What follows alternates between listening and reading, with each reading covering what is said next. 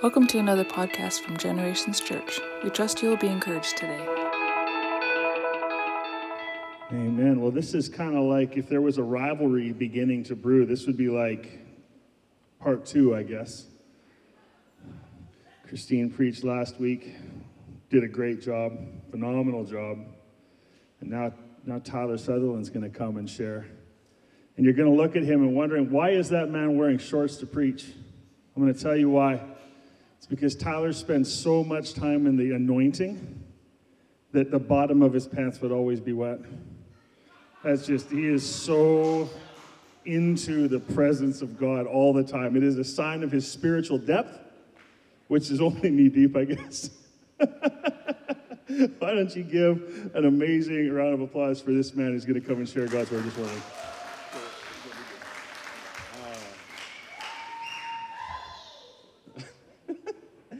Well, um, I don't know about that, but yes, I, uh, I really struggled uh, this week, not so much with what to talk about. Uh, God laid on my heart very early a couple of things that I could talk about uh, when it came up, when it came to doing a sermon. Uh, so I felt very confident with that, but I really struggled with uh, what song to choose. So I chose Awake My Soul. I kind of bobbled back and forth between, between a couple of Mumford and Son songs, and I settled on Awake My Soul because it has this lyric in the bridge that says, where is it? Uh, in these bodies we will live, in these bodies we will die, and where you invest your love, you invest your life. I just, that really uh, struck a chord with me. I, I just, it hit me in a way that was like, yes, and it's, Matthew 6, uh, where is it? 621 is uh, where your treasure is, there your heart is also. And so that's kind of the, the root, the background of what I plan on talking about today. Um, the secondary of struggle that I had uh, is not nearly as like uh, God centered. I really struggled with not trying to insert as many different song titles into my summer mixtape talk because there was like 17 different things that I thought I could put this song in there. And then I would have people bopping in their head singing this song, and it seemed to me to be the greatest idea ever. But then I realized that it would just take away from God's power to be able to like move in your life if you are constantly singing the song that I have stuck in my head right now because I thought of it. I, I think it would just take away. So I chose not to do that. I chose to go the mature route. And you should all be very proud of me. So um, I, I have to tell you also, this is the first time I've had a captive audience in like six months. And I'm a little bit overjoyed. Uh, those of you who don't know, I'm a teacher by trade. And I am used to having 30 some people from the hour of 9.30 in the morning all the way through until 3 o'clock, and I get to talk as much as I want to. So I hope you brought a snack because we're going to get started. Um, so what I want to talk to you about today is, um, and I'll tell you up front that there's a little bit of this that for me is uh, still kind of a kick in the gut, a punch for me, but uh, we're just going to go for it, and hopefully I'm not going to cry. Uh, yeah, if you've ever gone through a grad ceremony where I talk, I cry, and I have a tendency to ugly cry. So if I end up with an ugly cry on, yeah, starting from my eyes. No, it's more like. Uh, anyways, um, I want to talk to you about, like, especially in this COVID season, I feel like some of us have lost some of our spiritual passion. Um, I feel like uh, the complications that come along with this, um, though at one point in time, most of us probably would say that we found ourselves like God is at the center, at the heart, at the core of everything we do, we kind of have a tendency to fall off. And I know for me, going through my life, as I was preparing this, I went back through my life, and that is like a central theme of my life. When I was a teenager and I fully, you know, accepted God into my life, I was on fire.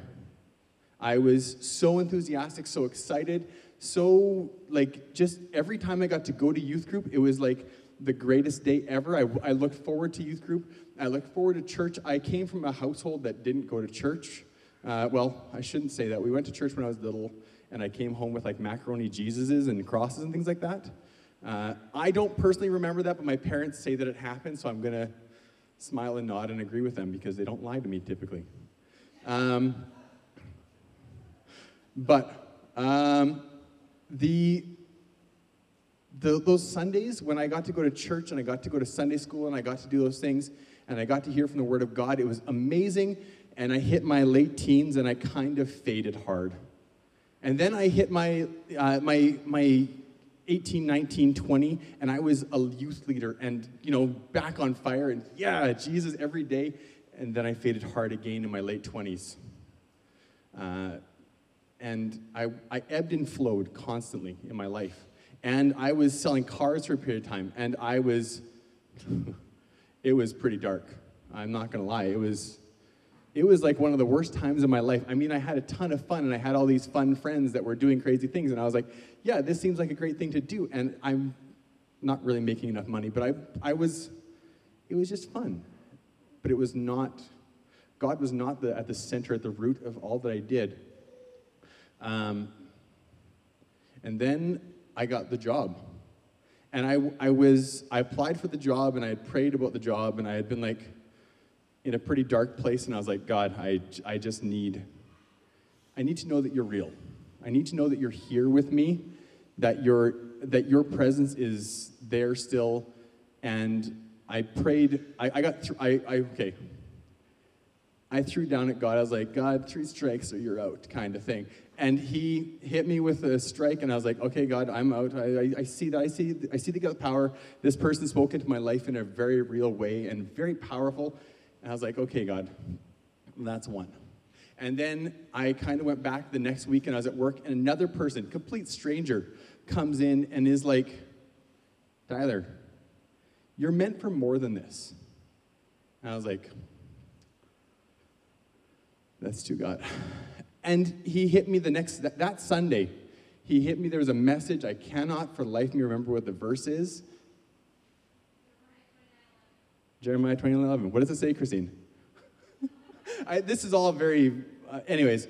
And it, but he hit me right when I needed it and picked me up and put me back on a path. And the like two weeks later, uh, where that was this was 2007, right before the recession hit, and I'm selling cars, thinking I'm gonna you know make a living on selling cars, and I get a call from a friend. He's like, "My dad needs a teacher. Are you thinking about?" It? And I was like, "Yes, I am." And I get the call, and I go to the interview, and the interview, he's like, "What do you want?" And I was like, "These two things don't really go together in the teaching world." And he's like, "I got a teaching job that's exactly that. I've got perfect teaching job." And God met me in my moment of need in a real way and so I have to, I have to just, it really rocks me the way that God is able to, when I am at my lowest, God is able to meet me there and just, whether I'm willing or not, drag me along back to where I need to be, back to His presence where I know for sure that He is alive in here. So, um, I'm going to guess that during this COVID season, as the world kind of goes topsy turvy, that there's a decent number of us, whether it be physically in the sanctuary or online, that have found yourselves living out the doldrums, living out the low parts of life, finding yourselves not fully experiencing the goodness of God. Like you're not, you just feel like there's something missing. Um, you've lost your enthusiasm. You've lost your passion. Uh, that is, maybe you've lost a little bit of your, that intimacy that you've experienced with God. Um, if you find yourself in that place where you feel like you've lost some of that intimacy, this message is for you. And it's for me too the, the reason why this COVID season hit me so hard is really simple. I am a extremely high level uh, extrovert. Uh, my first time interacting with Generation Church, my wife bought me a one way ticket to go to Manfred's. I had never met any of these people. I had worked with Tyson wherever he's at for a few years at Canadian Tire, and you know we knew of each other. I knew of Pastor Trav because he was a year older than me, and he had kids at the school, and I knew of people. I didn't know anybody, so I got on a bus with eight rowdy strangers, maybe ten rowdy strangers, and you know that wasn't actually a big deal for me. It was just, you know, I'm going for a van ride. I'll listen to people talk about sleds and guns and things like that. And it was fine. I'm, I'm an extremely high level extrovert, and I can just get into that situation and go and roll with it.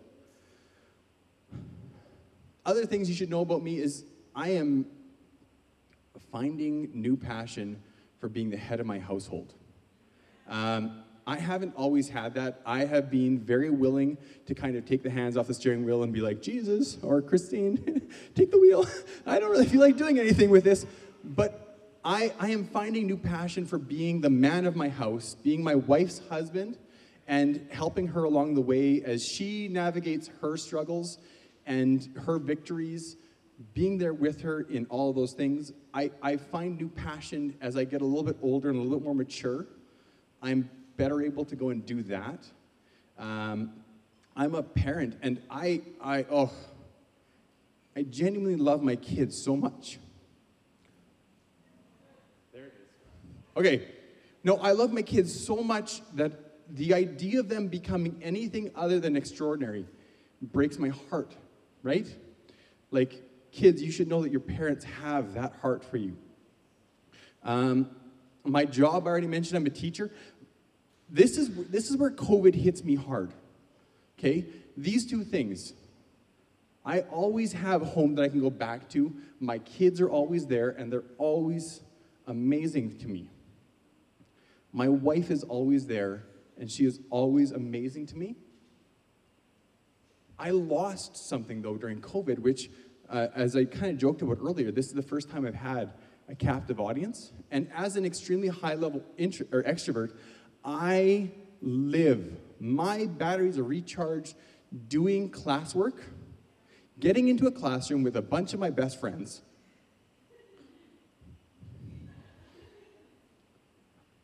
Is like the greatest thing ever. It fills me up. I could be having a really terrible day, and within a half an hour being amongst my friends, learning about things that they maybe don't want to learn about, but that I'm told they have to learn about. But being able to go through that process brings me life. And then every Wednesday, I get to go and do youth group too. And Pastor Travis has told me that I'm kind of a mutant. I'm a bit weird in the fact that I can go from being in a classroom to being in a youth group setting inside of one day. Like on Wednesdays, I am at the school from 8 until 9, basically. I go home for a short bit of time and have something to eat, and then I come back. And I am spending 12 hours in the presence of kids, but these people are my people. And COVID stripped that from me. Right? It took all of those things, all those things that, truth be told, Christine loves the fact that I do that because it means she doesn't have to be on all the time and be doing all the things because she's an introvert she doesn't have to go and like go out and see people and do things and be around people and and do put on the show and have a good time. She doesn't have to during regular season of life be that, all of that for the extrovert that I am. And so COVID hits me hard. It is bordering on crippling, right?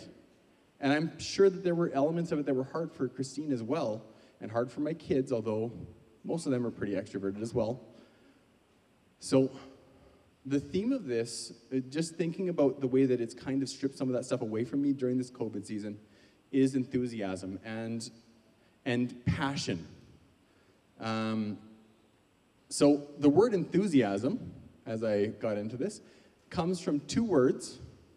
It's the first part of it is en, which means in, and theos, which is God. So, enthusiasm, the root of enthusiasm is in God. And there's something very powerful about that, that enthusiasm, that joie de vivre, that you know, joy of life that we have that comes from the core, and that core is God. Um, spiritual uh, enthusiasm isn't something that you can work up. I can't manifest spiritual enthusiasm.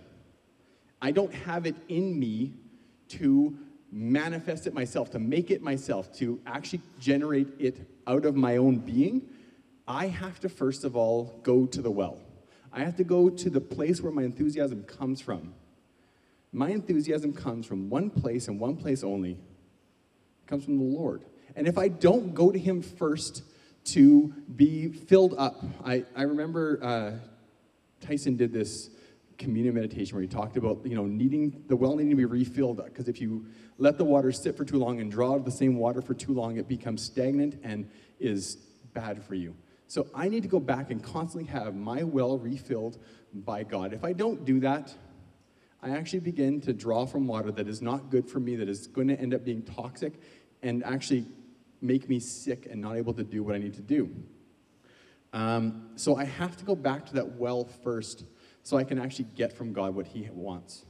Uh, the Apostle Paul said it this way in 1 Corinthians uh, 15 58. He said, So, my dear brothers and sisters, be strong and immovable. Always work enthusiastically for the Lord, for you know that nothing you do for the Lord is ever useless. Uh, working enthusiastically for God is uh, it's never done in vain. It's never something that you do that is useless work. It's never just busy work. I give busy work in class. I know what busy work is. Working for God is not that. Sorry, students, if you ever want to come back at me and get mad at me for giving you busy work, I do give you busy work, and I will not actually feel bad for it. I said sorry, but I don't actually feel it. Um, so, it's not what you do that makes it meaningful, it's who you do it for. Uh,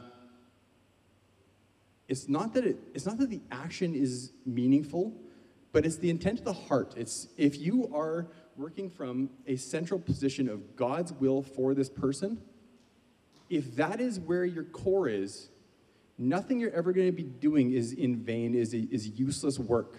If I start at my core being God's heart for Terry, and I choose to go and do this thing to help Terry, to be alongside Terry, to help move Terry from point A to point B, which is where God's will has him going, none of my work is in vain. No matter how hard Terry might resist, no matter how much Terry might pull along with me, all of that work, if I am starting at the core, which is God's will for that person, nothing I do is useless work. So, yeah. Passion plays an important role in whether or not we're able to make meaningful connections and influence the people who we're interacting with, the areas that we're investing in. Our levels of passion tells the other person the level of interest I have in them. If I am kind of, you know, hey, how's it going? Let's take you driving, Liam. And if my level of passion for Liam's driving as he gets ready for a driving test and doing those things is like, ugh, he's not going to get the sense that I am passionately for him and for his well being. He's going to get the sense that oh, he's going through the motions.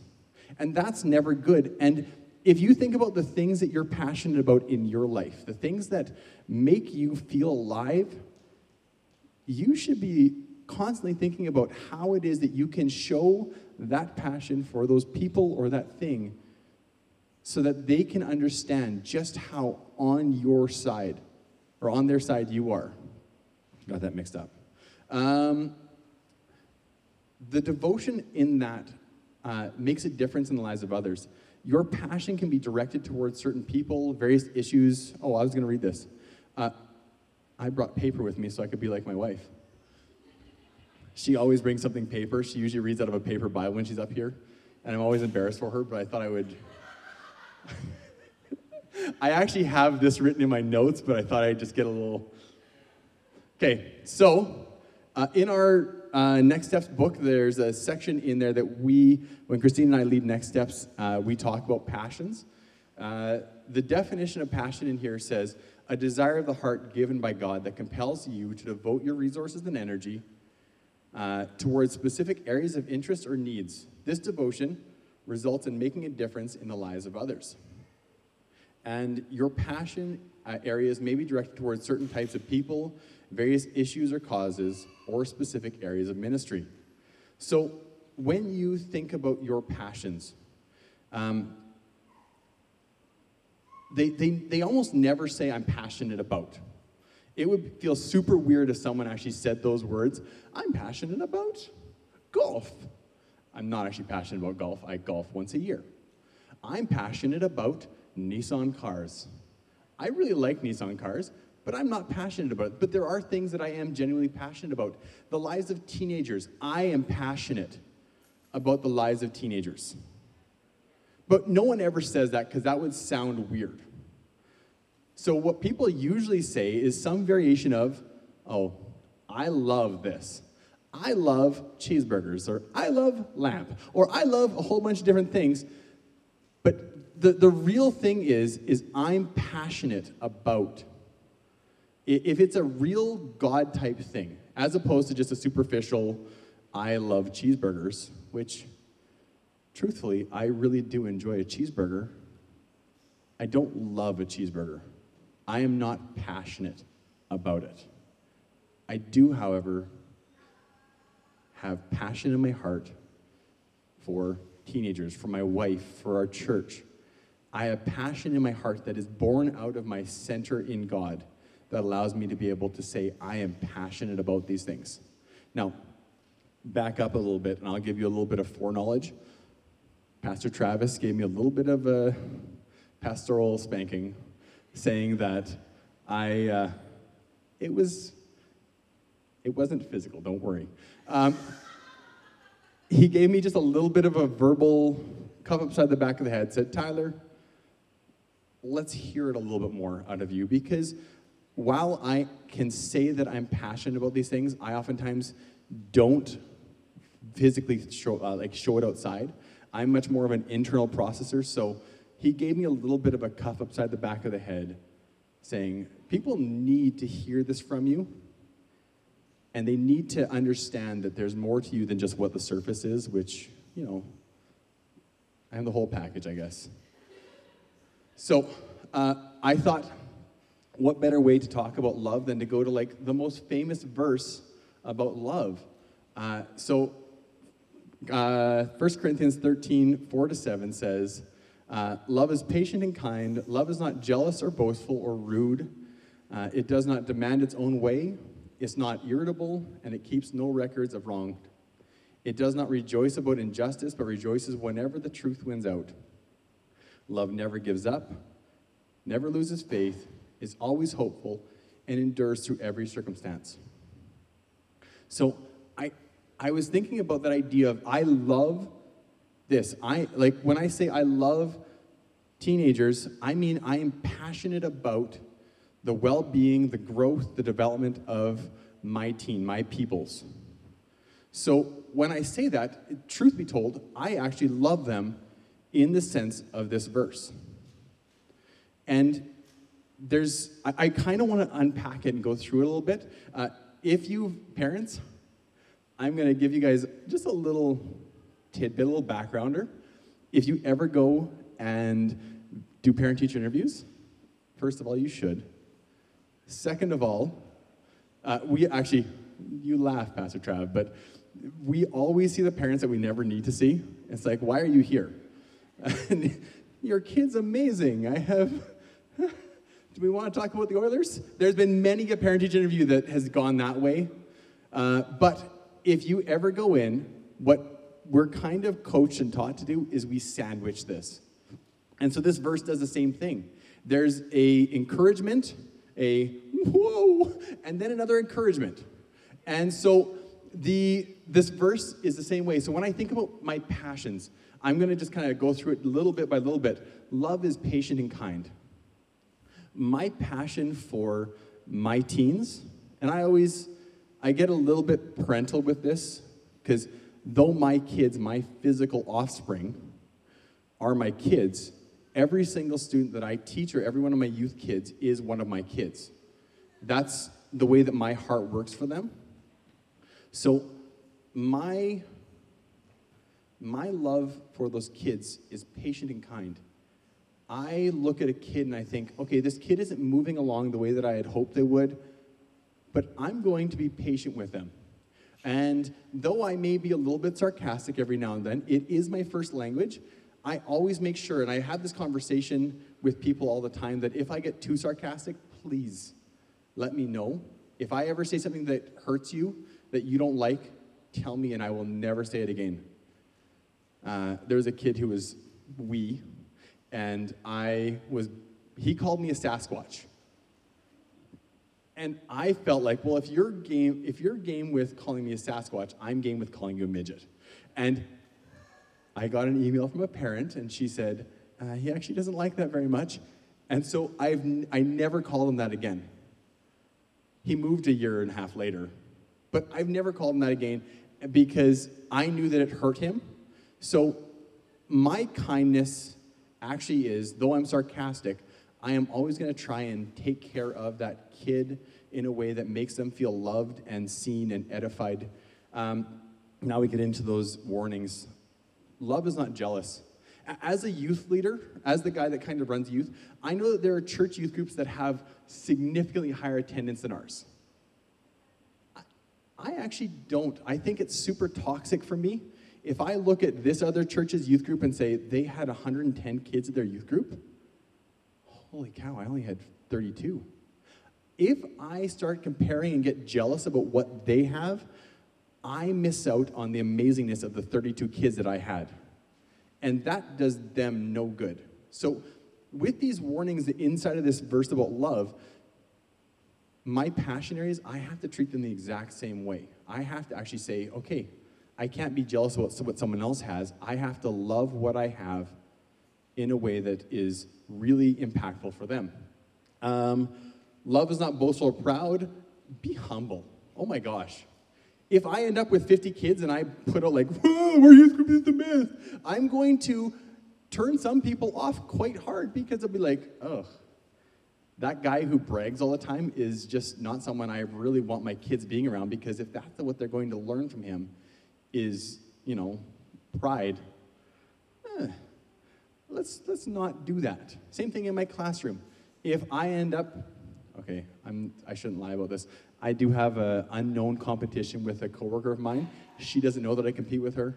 I totally do, and I beat her. But if I get proud about it and you know preach about it in front of everyone, then I can actually go and make that take that thing and turn around and make it a negative. And I really don't want to do that. I think that when it comes to my passion for my kids learning, I need to make sure that I am just as humble because I don't want it to turn into a negative thing either. Um, love does not demand its own way.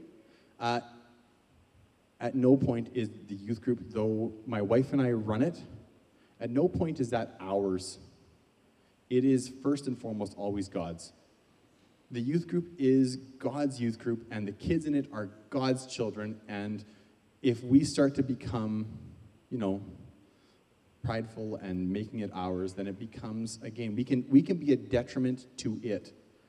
Um, love does not rejoice in injustice, but rejoices whenever the truth wins out. Um, I never want to see a kid falter so that I can minister to them in a different way. I never want to see one of my kids, my wife, I never want to see any of those areas that I'm passionate about. I don't want Christine to, you know, have bouts where she doubts herself so that I can swoop in and be the good husband that I want to be. There's no part of my heart for the areas, the, the things that I'm passionate about that are actually improved upon by my, my being the hero. God has to be the hero in it. So, and finally, we have this last little bit where God, where they come back in. Jesus or Paul is saying, well, through Jesus, he's saying, he says, love never gives up, never loses faith, is always hopeful, and endures through every circumstance. Uh, that word passion again, I was doing word searches and finding out uh, the etymology, the root of the words, because I know that my wife does that, and I know she killed it last week, and I want to live up to, you know, the bar was set quite high, right, Jana? I want to try my very hardest to do the best I can. And so I was looking up root words for passion. The root word for passion is Latin for pati, uh, which is to suffer. And so you've probably all, like, there was the movie The Passion of the Christ. There's passion plays where they go through the whole period where Jesus is, you know, the, the whole leading up to the crucifixion. Um, there is going to be some amount of discomfort. It's not always going to be smooth sailing as you work through those areas that you're passionate about. There's always going to be some amount of it taking a little bit of grit, um, a little bit of determination, a little bit of, it's going to be work. But the reward is so huge. Now, this is me going into my teacher mode a little bit. I want you all to think about something you're genuinely passionate about. Something that in your heart, you're like, God has put this in my heart, and I want this person, I want these people, I want this organization to be successful. Whatever it is. I want you to think about that. And every one of us can recognize that there was there is work that goes into making that thing successful. There is a bit of grind, there is a bit of like But when those things go so well, I I have been in my classroom and kids are working through things, interpersonal things, and kids walk out teary eyed. I have been, like, in the youth end of things, I've seen kids come to Christ and accept Him as their Savior. And these are kids that you've worked on and worked with and loved on for years. And that final moment where they just kind of like take that step over the line and make that, you know, Jesus is the core. He is my Savior. And they accept Him in that regard. I've been there, and the work,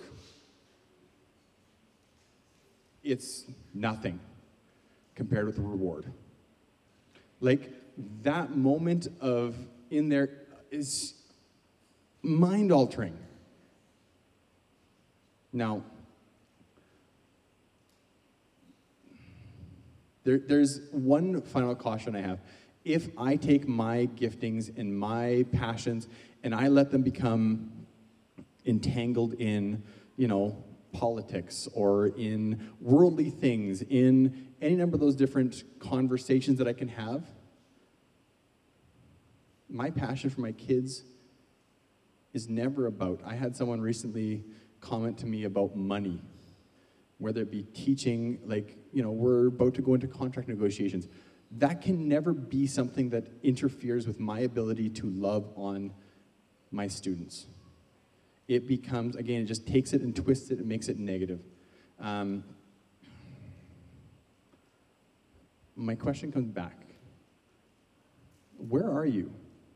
Are you the person that is uh, enthusiastic, passionate about things? Are you living in that moment where you are on fire and you are willing to pull the weight, or are you kind of stuck in comfort mode? Pastor Trav had to give me a cup upside the back of the head because I had fallen back into comfort mode. I had taken the, the whole COVID whatever as permission to kind of just coast. And I needed it.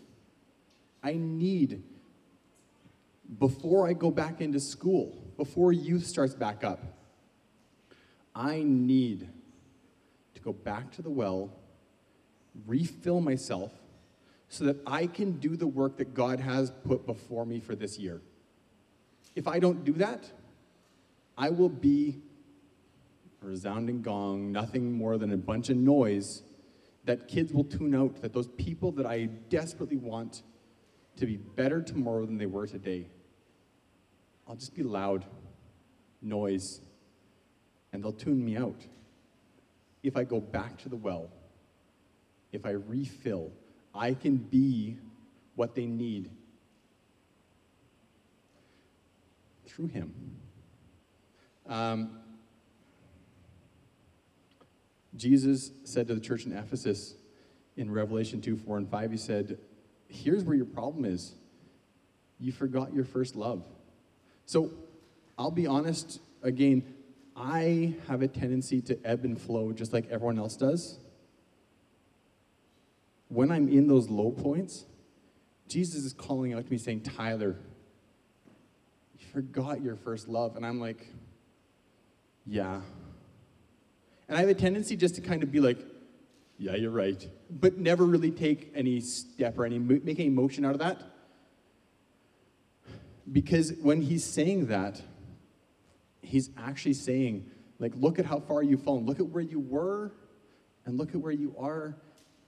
And there's there's a part of it that's I don't know how to put it exactly. It's I, I didn't lose Jesus. I just stepped away.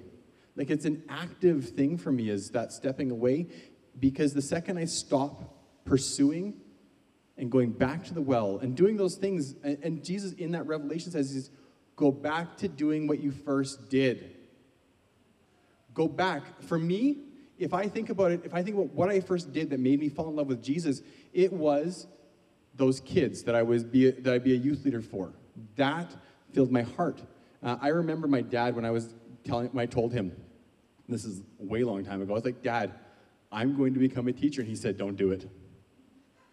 I was like, What? You were, you were, you were amazing. You're such a good teacher, Dad. Why? And he said, It's just not the same. And I was like, No. I, I the reason why God called me to the classroom is so I could make a difference in people's lives. That's what, uh, that's what I, when I prayed to God when I was 18, 19, I was like, what am I supposed to do with my life, God? He said, make a difference in people's lives. I can't sit back and let myself just be like, oh, I guess I lost it. I lost Jesus. I have to actively go back to that first thing. When I find myself in low places like this COVID, I have to go back and I have to start worshiping. I have to start reading my Bible. I have to start doing all those things.